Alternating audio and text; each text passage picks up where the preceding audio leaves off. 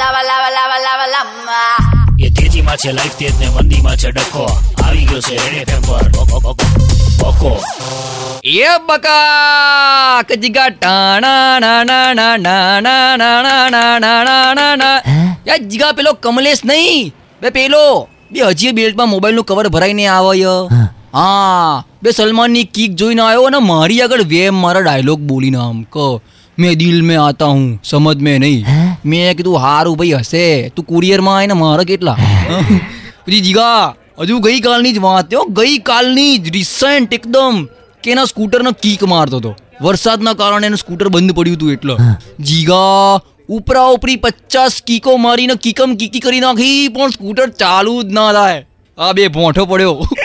પછી જીગા મારી બાજુમાં આવીને બેઠો પછી મેં એને પૂછ્યું. બીજું કેમ લે ભર બપોરે કપાલ ભારતી કરાયો? મને કે કપાલ ભારતી નથી કરતો. કીક મારીને હાંફી ગયો છું.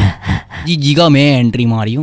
હું ગયો ઇજ્જતથી પછી સિમ્પલી આમ જઈને આમ ચાવીને ખાલી ઓન કરી દીધી આમ. અને પછી કીધું એ લવાડ હવે કીક માર.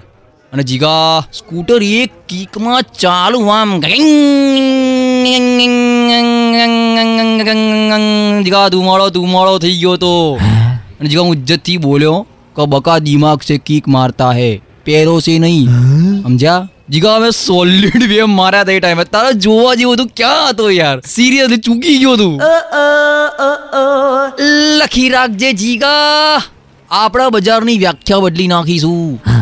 અત્યાર સુધી લોકો બોલતા આયા ય કમંદી મંદી આઈન તેજી આઈન બ્લા બ્લાન બ્લા બધું બ્લા. પછી જીગા જ્યારે તેજી તેજીની બી ઉપર જશે ને એટલે લોકો કહેશે ક્યા બાત હે? કીક આઈ. શું જીગા કોની કીક હોય સારું કાન લે બકાની કહેતો નહીં કોઈ કોઈ કહેતો નહીં એ તેજીમાં છે લાઈફ તેજ ને મંદીમાં છે ડખો આવી ગયો છે ફેસબુક પર રેડ એફએમ નો બકો